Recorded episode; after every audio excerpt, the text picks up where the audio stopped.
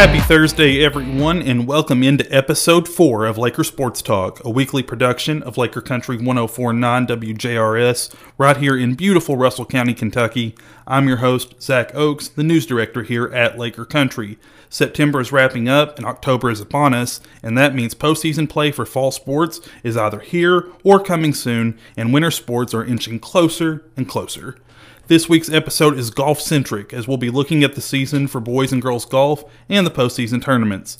I'll be joined by Lady Laker golf coach Melinda Wright and golfer McKenzie Trautman, who won the 2A state championship and qualified for the state tournament next week.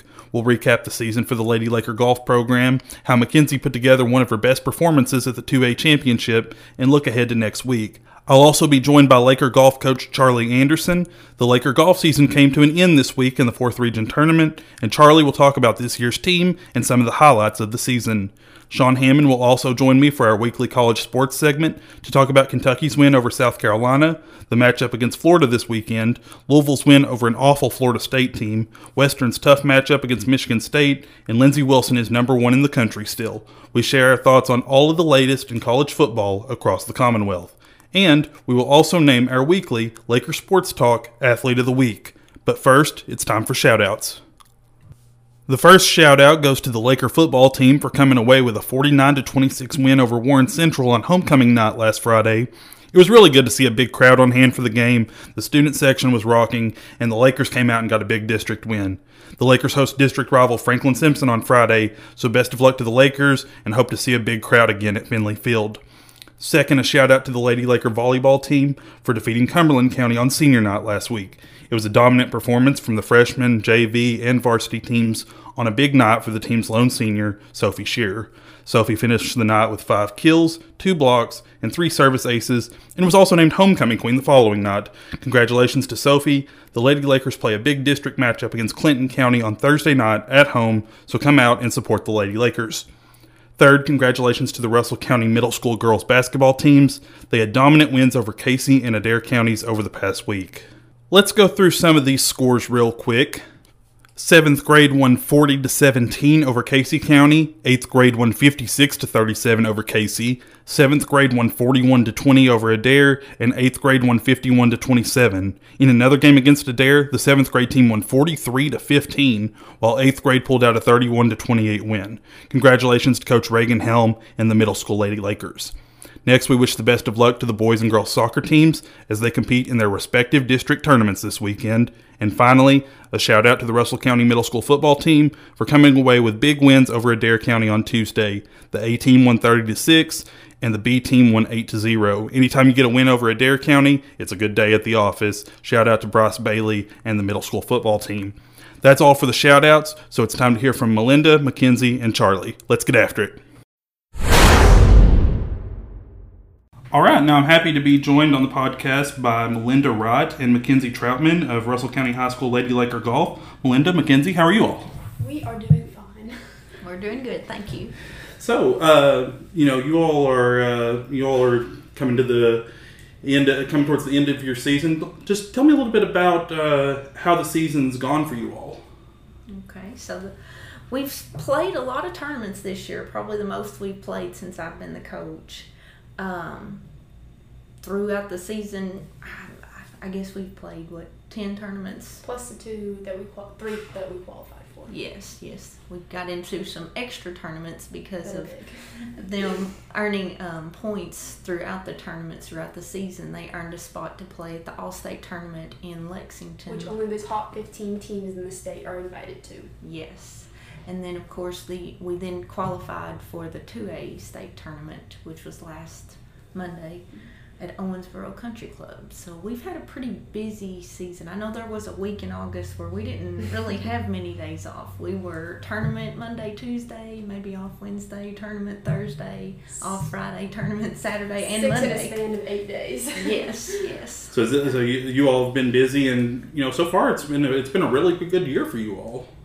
Uh, you know, you mentioned the two A state tournament coming up. McKenzie, uh, you all actually won that two A tournament, and you were the individual winner of that. Talk a little bit about that tournament and uh, what the field was like, what uh, what it was like playing on a big stage like that. Well, it was a pretty good a good sized field, and the conditions were actually really bad that day. It was stormy and 20 mile an hour winds the whole day, and we still we ended up finishing, which we didn't think that we'd be able to even play because of the rain all day the, the day before, and then during the tournament it was pouring and heavy winds the whole day, and we still ended up winning. And I shot my personal best four under for a 68, and it was pretty. It was a good.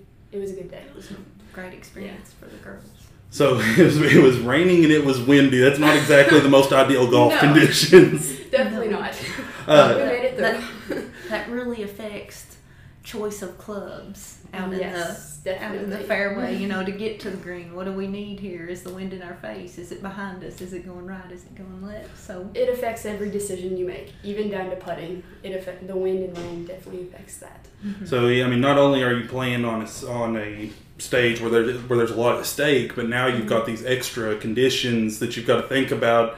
And despite all that, you still had one of your best days. Yep, it, it was my best day. I've never shot under par, and that was the first time I even broke par, and it was four under, so it was pretty, it was amazing. And I ended with a par that was a complete, it uh, it was scary. But you it was a, with par, yeah, that's it was an up and down from like 70 yards away, so like, that's awesome. it was pretty good. Now you, you've got um, you've got several other uh, girls that play golf. Um, just talk, kind of talk a little bit about the about the team that you have. Okay, so well, McKenzie, we've got her. She's a junior this year, and her sister plays. Brianna Trautman, she's a sophomore. Uh, my daughter Madeline Wright plays. She's a sophomore. Emily Coe is also a junior. And then our five spots, we alternated between two girls. Um, Adriana Humble, she's a freshman this year, and then Carlene Myers, she was a seventh grader. So Carlene kind of got pulled in at the beginning of the season because Adriana was out at the beginning. She was hurt, so and she wasn't able to play those first few tournaments. So um, we hmm. had I had asked Carlene if she thought she might want to try to play some 18 hole tournaments. So she went to a few of them with us. So So yeah, overall a pretty young team. yeah, mm-hmm. yeah. And we have a whole bunch of younger girls that are not yet in seventh grade who haven't been able to play yet. So yes, we've uh. got 12, I think, that Mhm. are including Carlene that are on our JV team. Oh, wow. yeah, so the team's going to continue, hopefully. Yes. All the younger girls. So uh, you mentioned that your your sister also plays. What's Yeah. it? Is it, is it kind of cool playing with your sister? We're very competitive, but we also love playing with each other, even though we're competitive and try and beat each other. But like we're we're pretty close in uh, score. And they love to help we do each it other. like in a fun way. Like we're not like mean. No, no, no. They're they're very good other. to each other. And if Yeah. if each of them can help each other out, they will. Yeah. Like if Brianna's ahead and Yeah. and she sees comes and talks to something, me, she'll yeah. come and tell McKenzie, or you know, if the other McKenzie way can, yeah. you know, help her, she will. Well, you know, and also that competitiveness, I'm sure, just makes, Pushes makes each you all other. want to Yeah. be better. Yep. Um, I, I think that I think that's kind of cool. I've noticed that it seems like you two are always kind of at the at the top of the Mm-hmm. team standing. So I think that's pretty cool that you all uh, kind of motivate each other and also you know have that little bit of a friendly competition. Yes. It pushes both of us. Yeah. So um, McKenzie, how long have you been playing golf? I've really only been playing since my eighth grade year. Like before that, I picked up a club maybe once or twice when I was younger, but never like fully playing till eighth grade when I joined the high school team What- here. What uh, what got you interested? Um, well, one of the people at the middle school said that there was a golf team, and I just moved here from Florida, and there wasn't a golf team uh, for the middle school or the high school really that I knew about that I could play, and they asked me to play because I had prior knowledge, I guess, that I because I used to play, and um, they asked me to join the team and try out for their fifth spot, and that's what I did. So uh, so um, you moved here from Florida in middle school. Mm-hmm. The middle of seventh grade, Where uh, where from in Florida? Clearwater. What uh, what brought you here? No good reason. you just showed up here. Yeah. You just you just threw a dart on the map and was Exactly- like, okay. That's exactly what it was. so, um, what's it? You know, I guess coming in, starting with very little experience. I guess you've had you've had quite the transformation over the years. Yeah. well, Uh, my first tournament was a I shot a 144. So so you uh, just talk a little bit about like how like what like what's changed like how like the growth process I guess what that's been like. Well, the first three years, I was kind of, I didn't really take golf completely seriously because I was playing other sports. But the last two years, especially in the fall of last year and all year this year, I've made it my number one priority. And that's why my scores dropped so much. Like last year, I was shooting mid, I mean, mid to low 80s on my average, even though at the end of the season, I was shooting in the 70s. My average was in the 80s, and now my average is mid 70s. So, like, it's definitely dropped a ton, and now I've shot in the 60s for the first time, so it's definitely been a dramatic change. Yeah. Okay, so you all uh, hosted the regional tournament and qualified for the state tournament. Um, tell me, talk, just talk a little bit about uh, what that state tournament's going to be like. Well, the state tournament is definitely going to have a strong field, and it's one of the biggest tournaments of any high school. Like for golf, it's the big tournament everyone plays in and looks forward to competing in if they qualify and me and my sister qualified for state even though our team fell a little bit short. We were really close to all going but mm-hmm. we ended up placing top seven in our region. So we qual- i tied for third and my sister placed fifth. And now next week we get to play in the state tournament. So and that's going to be in bowling green mm-hmm. right? Um, what do you when you look at you know playing the state tournament are you excited nervous? What are you what are you thinking about it? I think it's a mixture of both mostly excitement because you get to showcase your skills and hopefully you'll have your best day so that you can show everyone how good you are. But a little bit nervousness because of all those people there and the pressure is definitely on. And so um, what's you know what's kind of the difference um, kind of explain to people what's the difference between like the 2a state tournament and this state tournament? The state tournament combines all high schools in all of Kentucky. So everyone gets the chance to qualify in their regions to be able to play in the state tournament. But the 2A state tournament is basically all the schools that are around the same size as our high school all play in this tournament to make it a little bit more fair because a lot of the schools in bigger cities, they have definitely a lot more people in their schools and a lot of them recruit, uh, especially when you get up into Lexington and Louisville. So like they have teams where they have all the best players in that area that all come to that school and then it just makes it a little bit um, more competitive for everyone else to try to get there. Like we have a public school, private schools also compete in the state yeah. tournament. Yes. And uh, so both you and your sister are going to go play in that. Yeah. Uh, what when is that next week? Uh, the practice round is on Monday, but the tournament day one is on Tuesday, and then day two, the final round is on Wednesday. All right, so with uh, with just the state tournament remaining, uh, you want to talk about just a few of the highlights of the season you've had thus far? We kind of talked a little bit about the number of tournaments played, but what are some of the high points of the season? Well, over when we went to Taylor County, their tournament was August 3rd. They placed um, third place out of 12 teams over there. McKenzie had tied for third place, and Brianna had got ninth place. I made a note of that. Um, then we went to Glasgow, and they placed second place out of eight teams down there. Um, then we went to the University Club of Arlington. That was at Richmond. Um, we got sixth out of 19 teams up there. That was a huge number of girls. What, there was 110 play? girls. Yeah, you, we played in groups of four that mm-hmm. day, didn't we? Yes. Yep. And um, McKenzie got third place individual, shot a 73, which was one over. One over that day um, at our tournament that we hosted, the KIT, we placed second place overall. Glasgow beat us by five strokes that day. And we actually shot our best team score that day.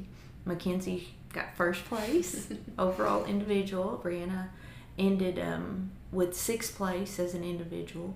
Now, Madeline tied her best score to date on that tournament, which was 86, and then Emily shot her best score that day, which was a 94. That was our tournament we hosted in um, August. And then, let's see, we went, we had to play a nine hole qualifier to get to go to the 2A, 2A state tournament. And then um, we won the district title, the 16th district title oh, yeah. at Dale Hollow State Park. Um, McKenzie, you shot three under there. Yeah. We forgot about that. I did forget about 33. That was awesome. Yeah. It was a nine hole because it was after school. Yeah, yeah. I mean, You know. anytime winning a district tournament, that's a big deal. That's a so big deal. So, but um, you shot 33. Brianna, uh, Brianna shot 39. Madeline was 48. And Emily was 51. And Carlene shot 73 that day. Our team score was 171. Um, let's see. We went up to Henry Clay Invitational at Lakeside at Lexington. McKenzie shot a 75 that day, which was second overall individual. Do you remember if that was a par It, it was a tier one. No, it was par 72, and it was a tier one, so there was a whole bunch of girls there. Yes, yes. Did we play groups of four that day Mhm. also? Okay. So yeah, when we play in groups of four, it's a It, that means Big. there's 100 plus girls. yes, So, yes. that's a big field. Very, Yeah. very, very Yeah. competitive. Yeah. So, uh, let's see. I think that's about. Of course, we talked about the All-State tournament. Yeah. That was a good experience for the girls. That mm-hmm. was it was the first time the- they hosted that, too, I think. really. I think so, that's what they said. They we played the University Club of Kentucky golf courses, the Big Blue Yeah. and the Wildcat, and they were very, you know, college players play on those Yeah. courses. So, So, it was so a a, difficult course. Yeah, the Very. second course that we played on Sunday was definitely way harder than the first day. But yes, So it's it's quite a bit different than what you're used to playing. yeah, the, Mhm. well, also the course wasn't in great condition, so it made it harder for everyone Yeah. playing. So the scores averaged, like for all of the girls playing in it, it was at least a five stroke difference on Mhm. like going up, I guess. yes. Like I shot a 76 on Saturday and I shot an 80 on Sunday, and it was a rough day. So, it was. It was. but a lot of people had rough days, so yeah, it was there- justified. Yeah, It was it was a across the board. Yeah, Mhm. right. Well, I thank you all for uh, coming in and talking a little bit. McKenzie, best of luck to you in state tournament next week, and uh, we're looking forward to uh, hearing more big things coming from you. Thank you so much. Okay, thank you. All right, now I'm happy to be joined on the podcast today by Laker golf coach Charlie Anderson. Charlie, how are you? I'm great. It's a pleasure to be here. Thanks for asking me to join, Jack. Zac. So, uh, you know, uh, coming up, coming towards the end of the golf season here, um, just talk a little bit about the season uh, you all have had so far. Well, our golf season at uh, we get started early. We start uh, golf July 15th, and and we uh, our first tournament's July 31st, and we try to get as many tournaments and invitationals in before school starts.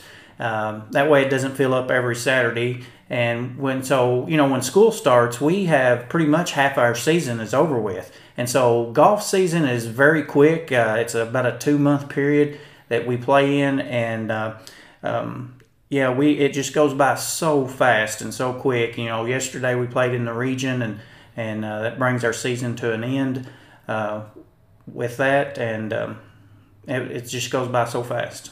Let's um, let's talk a little bit about the uh, region tournament that you all played in this uh, this week. Uh, just talk a little bit about what that was like. Well, uh, we had uh, our region, our fourth region, golf. We're in the same region as well. It's not necessarily the same region, but our, we're the fourth region. But there's a lot of different schools in that region. It goes all the way from from Anderson County, um, all the way down through Russell, Russell, all the way to Bardstown, almost to Louisville.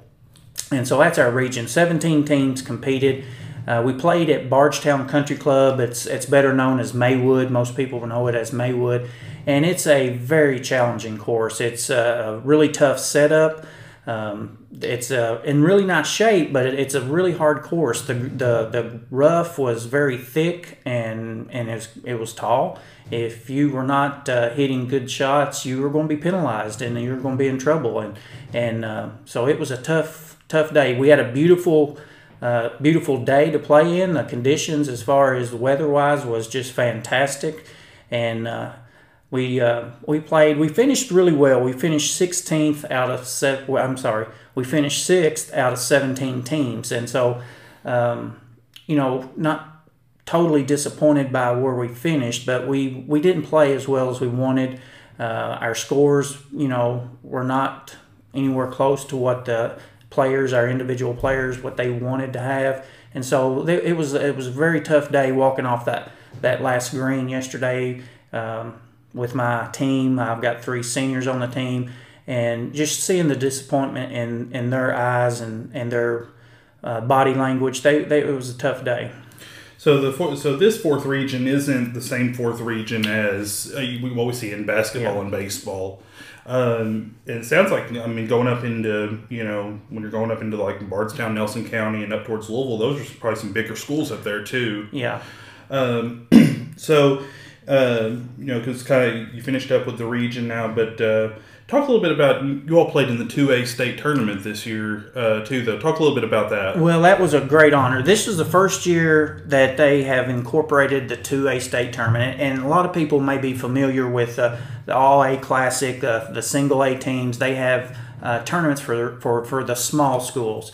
And so this year, uh, a group of people established uh, the 2A state.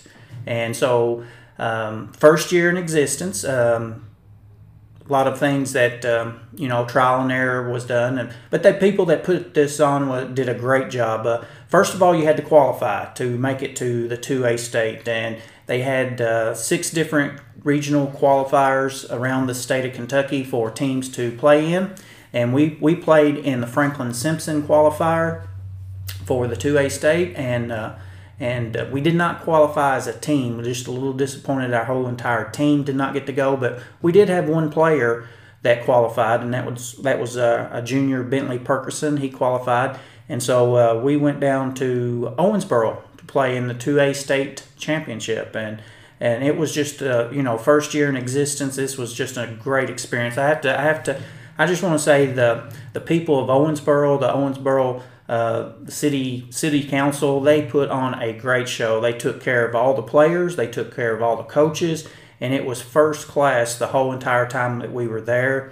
And we played at Owensboro Country Club, which is one of that's the first time that uh, Bentley or myself, either one of us, had ever been there.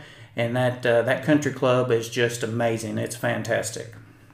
Um, talking about Bentley qualifying for that, uh, he had a pretty good year this year. Bentley did. He he. Uh, I'm so proud of Bentley as far as the work ethic. Uh, you know, like I mentioned earlier, our golf season is really so short, and you just cannot pick up your golf clubs at July 15th and expect to do well. And it's, so it's you have to put in a lot of work on your own.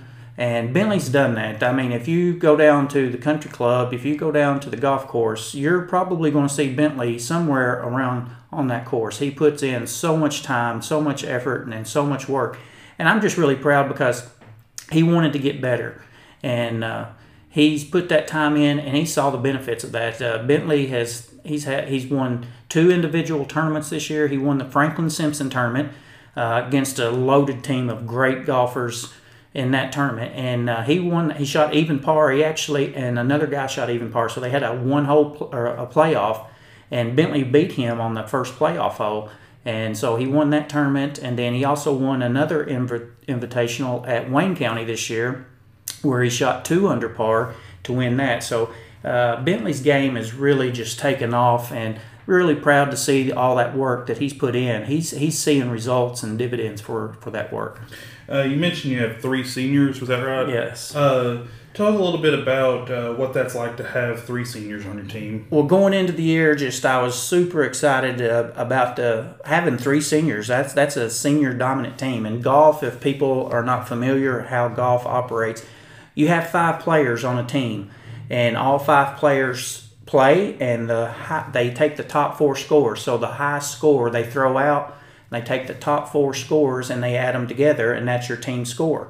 And so having three seniors on your golf team is is huge because of the experience wise. And I have three. Bentley, or I'm sorry, Nick Blakey. Uh, he's a senior this year. Drew Stapp is a senior this year. Josh Glover is another senior this year. And so I was just super excited when the season began, having that senior dominant team with all that experience. All three of those guys have played uh, Laker golf for, for four years um, and um, just tons of experience. And so uh, each one of them has their own strengths and weaknesses, but uh, the main thing that I really appreciate about all three of my seniors is the pe- is the per- the people that they are, the the type of person that they are. They are just uh, super kids. They come from great homes, great. The parents on my golf team are fabulous. They're top notch. I could not ask for better parents, and uh, that just shows through the kids. And so, um, my three seniors they did a lot for this golf team, this golf program. Um, we won the district championship this year. And so these three three seniors, this is three years in a row that we won the 16th district golf championship, and so these three seniors have been a big part of all three of those, and so very proud of them, and uh, we're going to miss each one of them greatly. Yeah, it, and that's something we, uh, you know, I kind of failed to touch on was the, the district championship. Yeah. Winning three years in a row in any sport, and, it's not easy to do. Yes. Uh, so, um, you know, those those three uh, have been a part of have been a part of that, and that's a you know that's a great thing for them to be able to uh, be a part of that and continue that that legacy of being district champions. Um, I want to touch on. Um, the fifth player on your team, Cole Rickson, uh, a young kid. Mm-hmm. Uh, talk a little bit about uh, how about about him and uh, what he's meant to the team this year. Cole is he's he is a super great kid. I tell you what, he comes to me. Um, he wants he, he reminds me of a lot of uh, a young Bentley Perkerson because he, he is another kid that is out on the golf course working. He's very coachable. He he he wants he wants instruction and uh, he he's just really working hard. And I'm really proud of him to to make our lineup. That he he was one of our regular top five guys all year long, and um, the experience is a major part part of golf. Just getting that golf experience and and so he he gained a lot of valuable experience and you know he he'll be moving up next year as a sophomore and I really look forward to seeing his game uh, improved greatly. I know that his scores are going to drop tremendously over the next uh, couple of years, and I, I, expect to see great things from Cole Rickson. So, uh, you know, with Cole just being a freshman this year, that's got to. Yeah, that's got that's got to leave you excited about what the future might look like too. Oh, the future! I'm I'm I'm you know I mentioned I hate to lose my three seniors, but I'm really excited about the future because I've got a, a loaded group of middle school kids that are coming up next year. I've got three eighth graders uh, on the team right th- this year, and all three of them I'm really excited because I have a good feeling that each one of them are going to be able to to come in immediately and post some really good scores. So, you know, normally you think, especially with a golf team where there's just five players, if you lose three guys, you're going to be really down the following year. And I don't see that happening with uh, next year because, I, the, like I said, I'm really excited about our three eighth graders. And I've got Parker Johnson, a ninth grader, uh, that came on this year and played, and he's going to be right in the mix of things. So uh, I don't really think our our numbers. I don't think we're going to drop off. I don't think you can count uh, Laker Golf being rebuilded next year. How long have you been uh, coaching the golf team, Charlie? This is my fourth year as the Laker golf coach, and I've been involved for for many years before that. Uh, uh, my son played for a long time here for Russell County Golf, and and so I've been around the Laker golf program for probably let's see seven eight years now, and um, it's it's I just love it. You've been around the program. What uh, what got you what got you intrigued by being the head coach of the team? Well, I was just um, we've we've had some really great coaches here at Russell County, some amazing coaches here, and um, it's just you know the, this golf season the way it is, uh, it's not something everybody can do, and so being in the school system, uh, my son coming up as a sixth seventh grader. I thought, you know, I, I'm going to, I, put the time and effort and the work in to, to, to try to build this program up. Russell County, uh, I tell my kids all that all the time that Russell County golf is noted statewide. You go anywhere in the state of Kentucky and people know of Russell County golf. And and it's because of all the former coaches and all the former players that came on beforehand. And so that's something I just wanted to maintain. I, I don't want Russell County golf to, to lose that prestige around the state. Yeah, but when you look at between the boys and girls teams, there's been a lot of success over the years with the golf programs. Um, I mean, going back going back years, and yeah. then of course, um, you know, just last year, you all had a lot of success last year with uh, Clay and um, Nick Blakey. Yes, Nick Blakey. So, um, you know that uh, you know what was it like? What was it like coaching your son? I think that's kind of neat that uh, you know you were coaching he and he played under you. What was that like for you? You know, I've, I've had the opportunity to coach both of my sons uh, in different sports, but uh, coaching my son in golf, it was it was good. We have a, a fabulous relationship. I've I've watched uh, Clay play um, so many. I mean, I've seen almost every single shot he's ever hit and uh, so he he's you know something that we were able we're able to communicate uh, his game and, and, and talk through things and and he'll come to me with uh, questions about his games and so it was not much of a difference uh, coaching him as coaching um, the golf team my, my team here today Anything else, uh, Charlie? Anything else people ought to know about Laker golf coming up? Well, just a couple of things. Uh, uh, like I mentioned earlier, my middle school golf team uh, they they went and played in a qualifier at Winchester Country Club. They finished third place in that region, and only the top two teams go to the state. So they was just fell just a little bit short. I did have one player on that team, Noah McMillan, eighth grader, that'll be moving up next year he qualified for the state. So Noah went to uh, uh, my old Kentucky home state park. He played in the middle school state championship. So you know that that gets me a little bit excited about that. Um, and uh, I'm just really proud of my golf team. We played in 10 invitationals this year. We had six top 10 finishes. And, and, you know, if you say top 10 finishes, that's that's not too good. Actually, in golf, that is really good because most of the invitationals that we go to will be anywhere from 17, 18 to 20 teams in a tournament. And another thing that makes that really good is that golf in the state of Kentucky is is really strong. Mm-hmm. Kentucky is noted nationwide as a golf um, as a golf place, and we have really strong junior golfers. We have really strong high school golf teams. So that's why I tell my players when we go to a tournament and there's there's 17, 18 teams in it.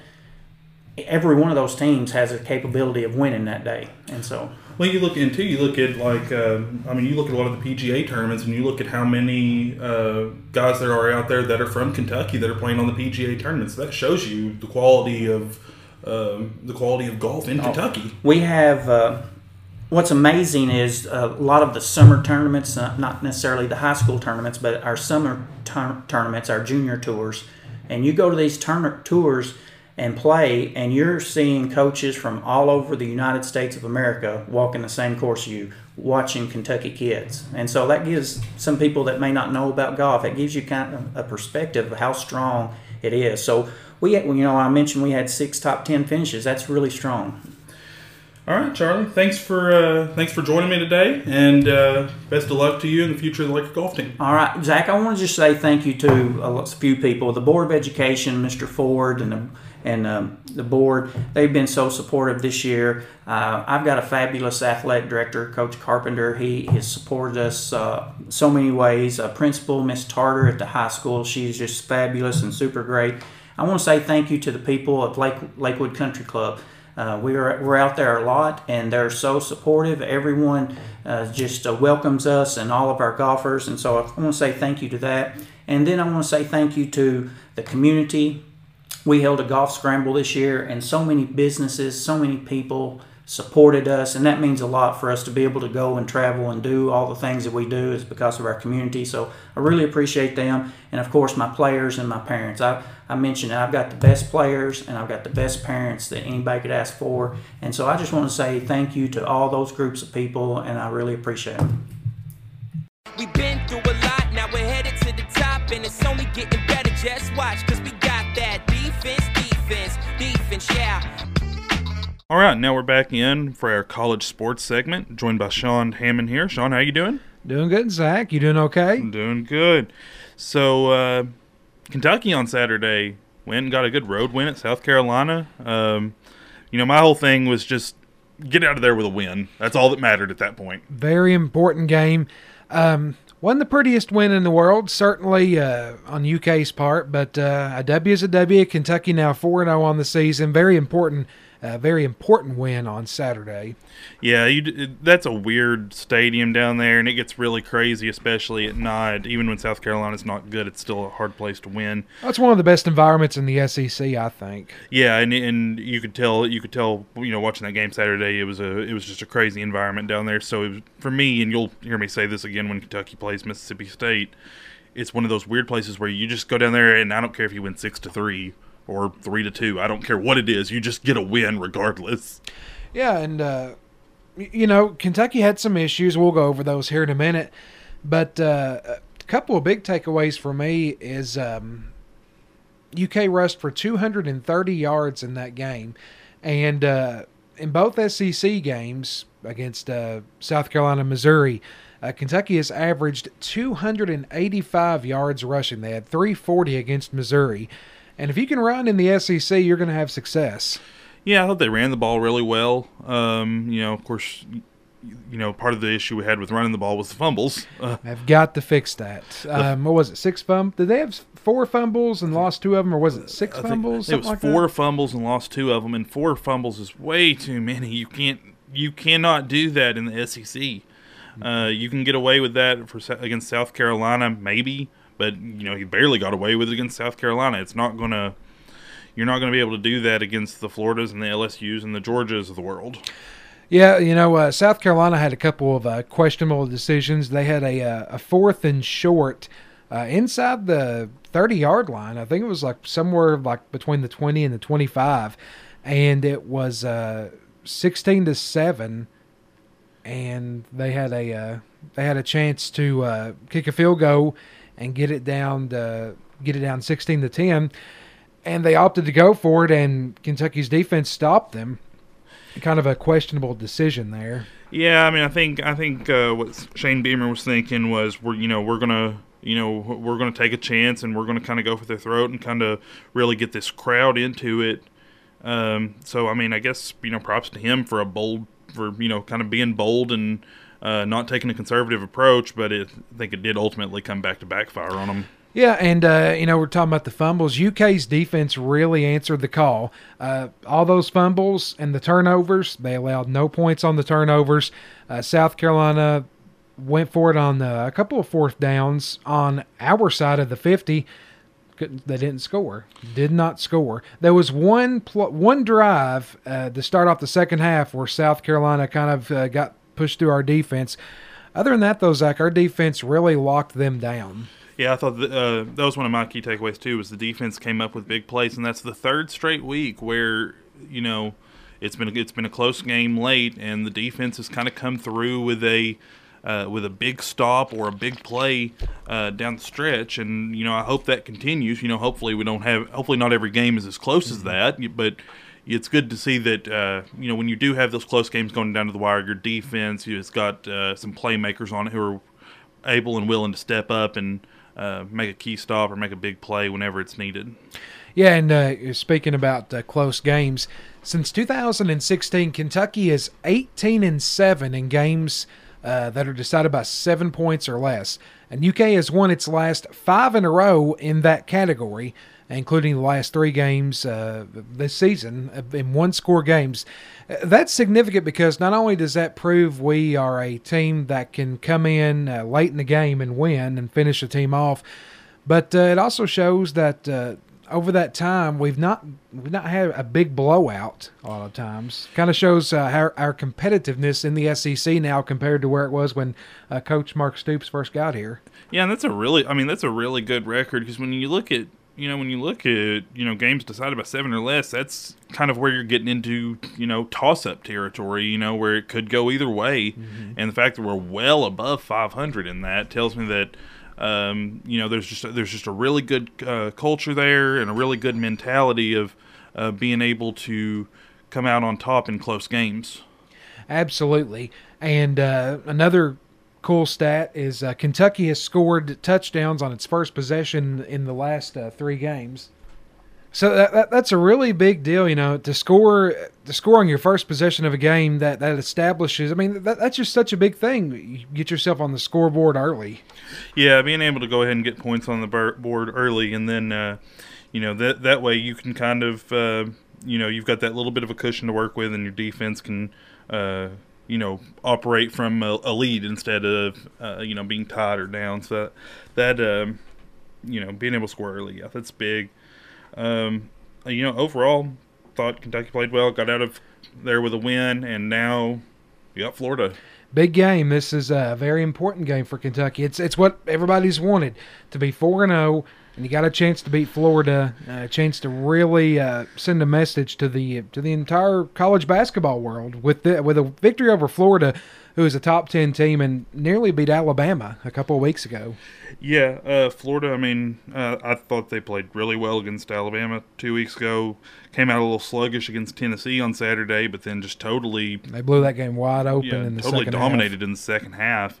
Um, Florida's good. Florida's really good. I think Florida. I mean, they're a top ten team, and uh, that's going to be a big challenge. Florida comes in eight and a half point favorite on Saturday.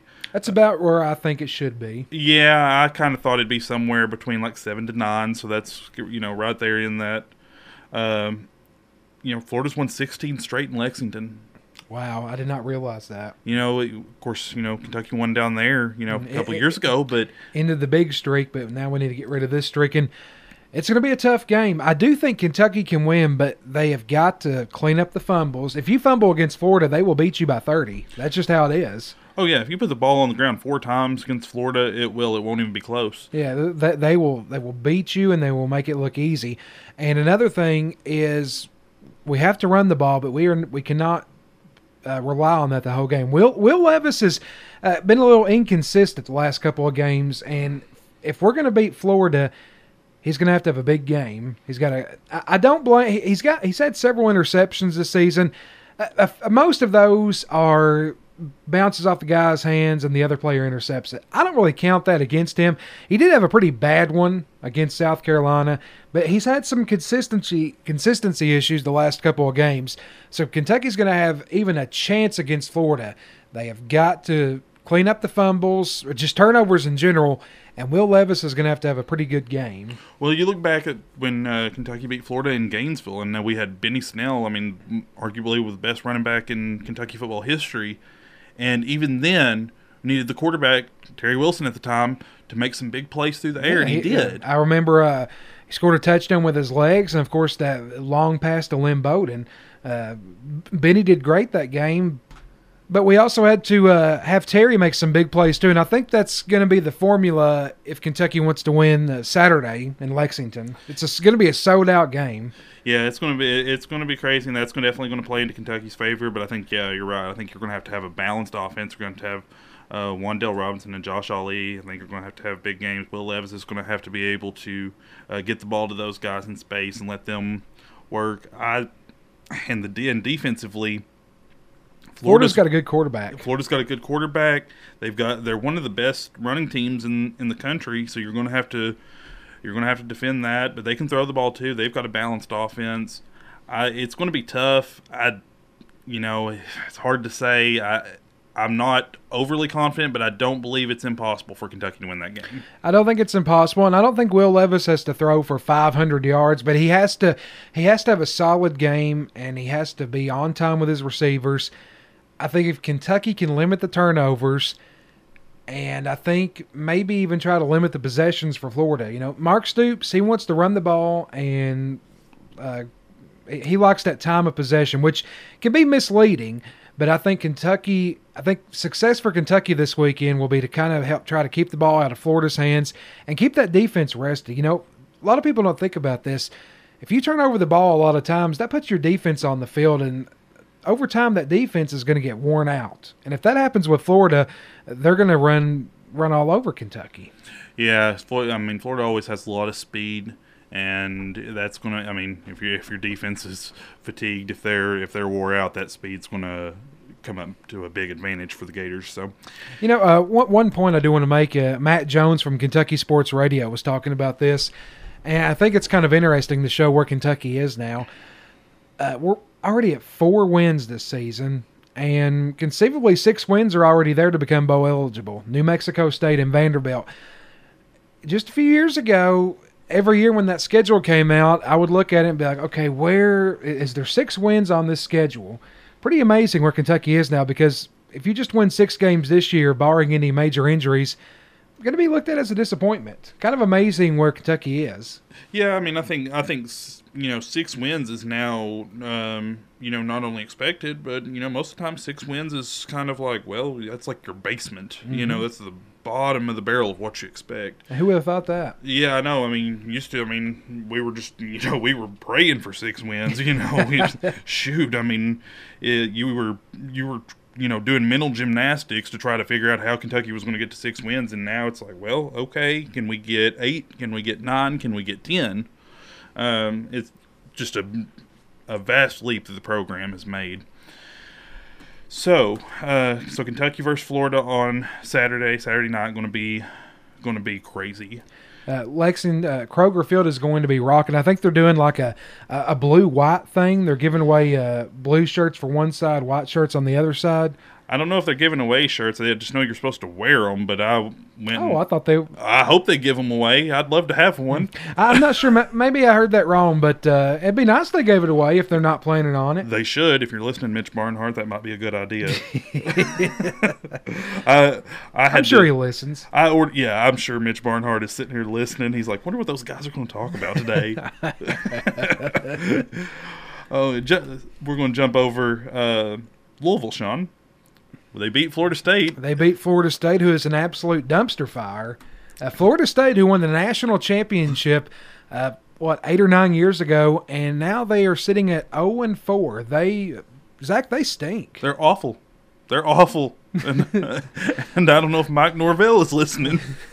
I'm sorry, Mike. Your team is awful. The, the ACC is just a, a, a dumpster fire. If Kentucky was in the ACC, we would be in the championship game. Yeah, I'm. I mean, like I look at the I look at the ACC, and I I don't know who's good. If Louisville had a decent team this year, they could possibly win it if they were a little better than they are. Because the ACC, I mean, I think the two best teams right now are Boston College and Wake Forest, who I think uh, that's who Louisville plays their Yeah. next game. Louisville uh, goes to Wake Forest uh, on Saturday. Um, Louisville's three and one. Wake Forest is four and zero, and Wake Forest is coming in as a six and a half point favorite. They're ranked number twenty four in the country And now. they blew out Florida State a couple of weeks ago, which maybe that's not such a big deal now. Uh, maybe Wake Forest is good. I don't know. I like you look at the ACC and I see you know North Carolina was supposed to be good. They've struggled mightily.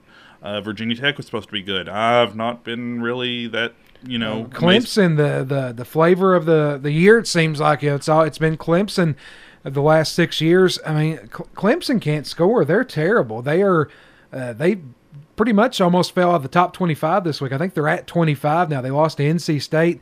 They it took them to go to overtime just to get to like 20 24 21. point 21 points i mean they cannot score they are awful that acc man it's it's rough It, it's a, it's a brutal year for the ACC. I mean, they, they've the ACC's had its struggles over the last couple of years, but you've had Clemson to kind of Yeah. lift it up. But now with Clemson, you know, falling off the falling off the radar, I like I said, I don't know who's good. Maybe it is Wake Forest. No, I mean, we'll see. I I, I think this weekend will tell us a lot about Wake Forest. I, I still think Louisville can have a, with the ACC being so wide open, Louisville can have a pretty decent season with a mediocre team. Yeah, I mean, I've not been, you know, you know me, I've not been that impressed with Louisville this year so far, but they can still come out with a decent record just based off that schedule. And I mean, who knows? I mean, who knows what they can possibly accomplish, especially if they if they can beat Wake Forest on Saturday. All of a sudden, you're looking at four and one. You've got two wins in the conference. I mean, I mean, and they got Clemson, and I don't know who I don't know who wins that game because one thing about Louisville is they can score. I mean, they've shown over the last few games they can score the football, and Clemson can't. Now, the Clemson has a good defense, but their offense is it's just it's putrid. They have no offensive line, no running game. yeah, I don't. I don't see I don't see Clemson's offense improving over the year. I think they've just got some fundamental problems. Um, I I don't know. Um, It's a weird year in college football. It's kind of wide open. Yeah, I mean, I think I think at the end of the day, I think you still have Alabama and Georgia. I think Georgia's the best team. I really do. I think Georgia, Georgia definitely has the best defense. Yeah, I give Georgia the edge defensively. I give Alabama the edge offensively. But I think those two are the two best teams. And then I think there's a significant gap to where you get to like Oregon and you know I, I don't know who else. I, I'm you know Oklahoma's shown a lot of flaws. I don't know about Iowa. Penn State might be good. I'm not. They've got a really tough schedule, though. I'm not really sure about Penn State. So I think you've got Alabama and Georgia, and then a significant gap, Oregon, and then maybe even another significant gap, and it's like I don't know who else it, like is four through ten. I don't know who you even put in that. Yeah, and Kentucky they play Georgia uh, after the LSU game, so that'll be a nice test because. I mean, Georgia, man, I watched some highlights of them playing poor Vandy. Now, it's Vandy, but we were we I was watching some highlights and Georgia just made it look like Vandy was a middle school team. They just ran. It was it looked so easy. They ended up winning 62 to nothing. Of course, I can't say much. Kentucky lost to Alabama last year, 63 to 3, but that just goes to show Alabama and Georgia are kind of right here and then literally the rest of the college football landscape is down here. It's those two teams. Yeah, I mean, you, you'll have those in the SEC championship game, but honestly, I mean, unless something changes between now and the end of the season, that should be your national championship game. Yeah, and I I really want to see that game now. I mean, I think it could be a lot of fun. Yeah. Western, Sean. They nearly pulled off the upset. Nearly. I, i that was my upset pick of the week last week, and it was so close. It was so close. Uh, Western, I thought played well. Um, you know, went up against a tough Indiana team. I thought that I thought towards the end, I thought they were going to end up pulling it out. Made some plays on offense to win that game, but defensively just couldn't quite hold up against the Hoosiers. Western's had a really good offense the last few years. It's really the the defense that's been kind of the Achilles heel for them. Our uh, our friend Bailey Zappe has uh, had a good game through three touchdowns, but uh, yeah, I just I, I feel bad for Nick Shearer. They almost pulled it out. I'm sure he was on the edge of his seat. They go up against Michigan State this weekend. That's gonna be tough. Michigan State didn't really think a whole lot about them. They, they've kind of caught fire as of late. Now they beat a Miami team that doesn't seem like it was as good as projected. Nebraska, who knows about Nebraska? Another weird team. Uh, Michigan State has looked pretty good though. I think this will be a good test for both teams, both programs. Yeah, uh, Michigan State's four and zero, which, like you mentioned, you know, win over Nebraska, who does not look like a good team this year. Miami looks like they were overrated, and then you've got wins over Northwestern and Youngstown State. So I don't know. Maybe Michigan State's good, maybe they're not. It's still we're still kind of in that early season where it's hard to tell based off uh, some of these early season victories who's good and who's not. But um, you know, Western's like I think they're a ten and a half point underdog going into uh, Is going it- into is- Saturday. I assume it's in East Lansing. Yes, and so that's um, that's not that's I mean that's not bad. That's a lot of respect for Western, to be honest with you. And you know, a lot, lot of times somebody would look at Western and be like, "Oh, they're a twenty point underdog." That's actually a lot of respect, I think. yeah, and so um, maybe they can. I'm not going to go so far as to call that as an upset this week, but I think Western can definitely give them a game. My upset of the week, Ole Miss is. I think Ole Miss is going to beat Alabama. That would be big. That's my upset of the week. I do think Alabama is vulnerable de- defensively, and let me tell you something. That quarterback on Ole Miss is good. I do. Oh. Th- I th- I'm going to pick Ole Miss over Alabama. They may beat Ole Miss fifty to nothing, but I, I do think Ole Miss can win that game. Well, if you ask me, I think that's going to end up being a shootout, and uh, It was know. last year. Yeah, it could be like a. I, I could see. I'm not going to pick Ole Miss to win, but I could see Alabama winning like 45 to 38 or something. Yeah, it's going to be whoever blinks first. Whoever can get the stop, that'll be who wins the game. That's what happened last year. Was a shootout, and Alabama finally got a key stop, and they were able to uh, take advantage of that. Yeah, I think uh, I think that could end up being a shootout. I think that could be one of the more fun games to watch this week. But um, You, Lindsey Wilson, uh, Blue Raiders, they're looking like Alabama the way they're beating some of these teams. They- what what what a what a program that they've built over there. you, you know they call uh, Lindsey Wilson the Alabama of Kentucky. I I- I- They look like the Alabama of the NAIA. That that, that team is rolling. yeah, 50 to 15 over St. Andrews. Now I'm not going to pretend that St. Andrews is some college football powerhouse, but uh, 50 to 15, dominating win. Scored the first 20 and the last 23. My goodness, you talk. That's pretty decent offense right there. Yeah, on- once again, ranked number one again for the fourth straight week uh, this season. They're going to come home this week for their homecoming game. Going to host Cumberland University at five o'clock on Saturday. Um, you know they, you know, easily defeated Cumberland last year. I'd expect the same thing this year. Look, looking like they're going to go five and zero. And uh, there's a looming matchup against Georgetown in a couple weeks. Georgetown's also a top ten team, so That's, gonna be a lot of fun. that's the one that that's the one to probably keep an eye on in the next couple weeks. But um, I don't know. Chris Oliver's cruising towards maybe another national championship I, I- I think, barring any injuries, I think there's no reason why they shouldn't repeat this year. I mean, they are just rolling over everybody. Didn't they play a top ten team a few weeks ago and beat them like No- a, a the lot? number four team, and I think it was like thirty to two or something. yeah, they just they just allowed a safety. Yeah, his dominating performance. Quick, you you gave your upset pick of the week. I'm gonna give mine Friday night, Iowa at Maryland. Number five Iowa goes to Maryland. Iowa's just a three and a half point favorite, but Maryland's rolling. Tua Tagovailoa's brother is the quarterback. Really, I had no idea. His name that. is Talia. I think is how you pronounce it. I don't know. I'm not an expert in Polynesian names, but uh, Maryland's been rolling. And, yeah, uh, they, they they've been kind of uh, sneaky this year. They've got a former uh, Alabama offensive coordinator, I believe, as their head coach, and they're all, I mean they've really been rolling offensively. I don't think Iowa looked that good No, last week. I, I was more of like a an old school team. I think you know they want to. They're totally fine having like a nine to six game. Yeah. And uh, Maryland's been really good at scoring the football this year. I, I like that. I agree with that. Yeah, Maryland's four and zero this year. Um, you know they knocked off West Virginia, beat Illinois earlier this season. I think Maryland's a solid team, and uh, I'm going to take them as my upset pick of the week. Sounds good. Thank you, Sean, for joining me for a little college football talk, and uh, look forward to hearing back from you next week. Thank you, Zac. Good to see you.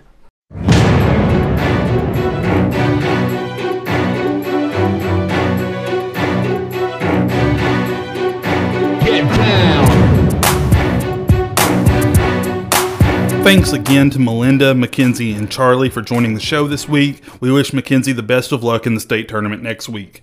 And thanks again to Sean for joining me for our weekly college sports segment. We look forward to that each week and continue to hear from you all who enjoy hearing us talk about the Cats, the Cards, the Hilltoppers, and the Blue Raiders. Now it's time to reveal our Laker Sports Talk Athlete of the Week. It was a tough decision this week, but the Athlete of the Week award goes to Lady Laker volleyball senior Sophie Shearer. Sophie played a solid all around game in Russell County's win over Cumberland County and has 36 total blocks on the season, which puts her in the top 30 statewide. Congratulations to Sophie on being named this week's Laker Sports Talk Athlete of the Week. That's all for today. Thanks for joining me for this episode of Laker Sports Talk. If you have questions or comments for the show, shoot me an email at zac, Z-A-C, at lakercountry.com or reach out on Twitter at LakerSportsPod. And remember, we'd love for you to subscribe on Apple Podcasts or Spotify. Just search Laker Country. And if you like what you hear, feel free to leave us a review. Until next time, God bless and go Lakers.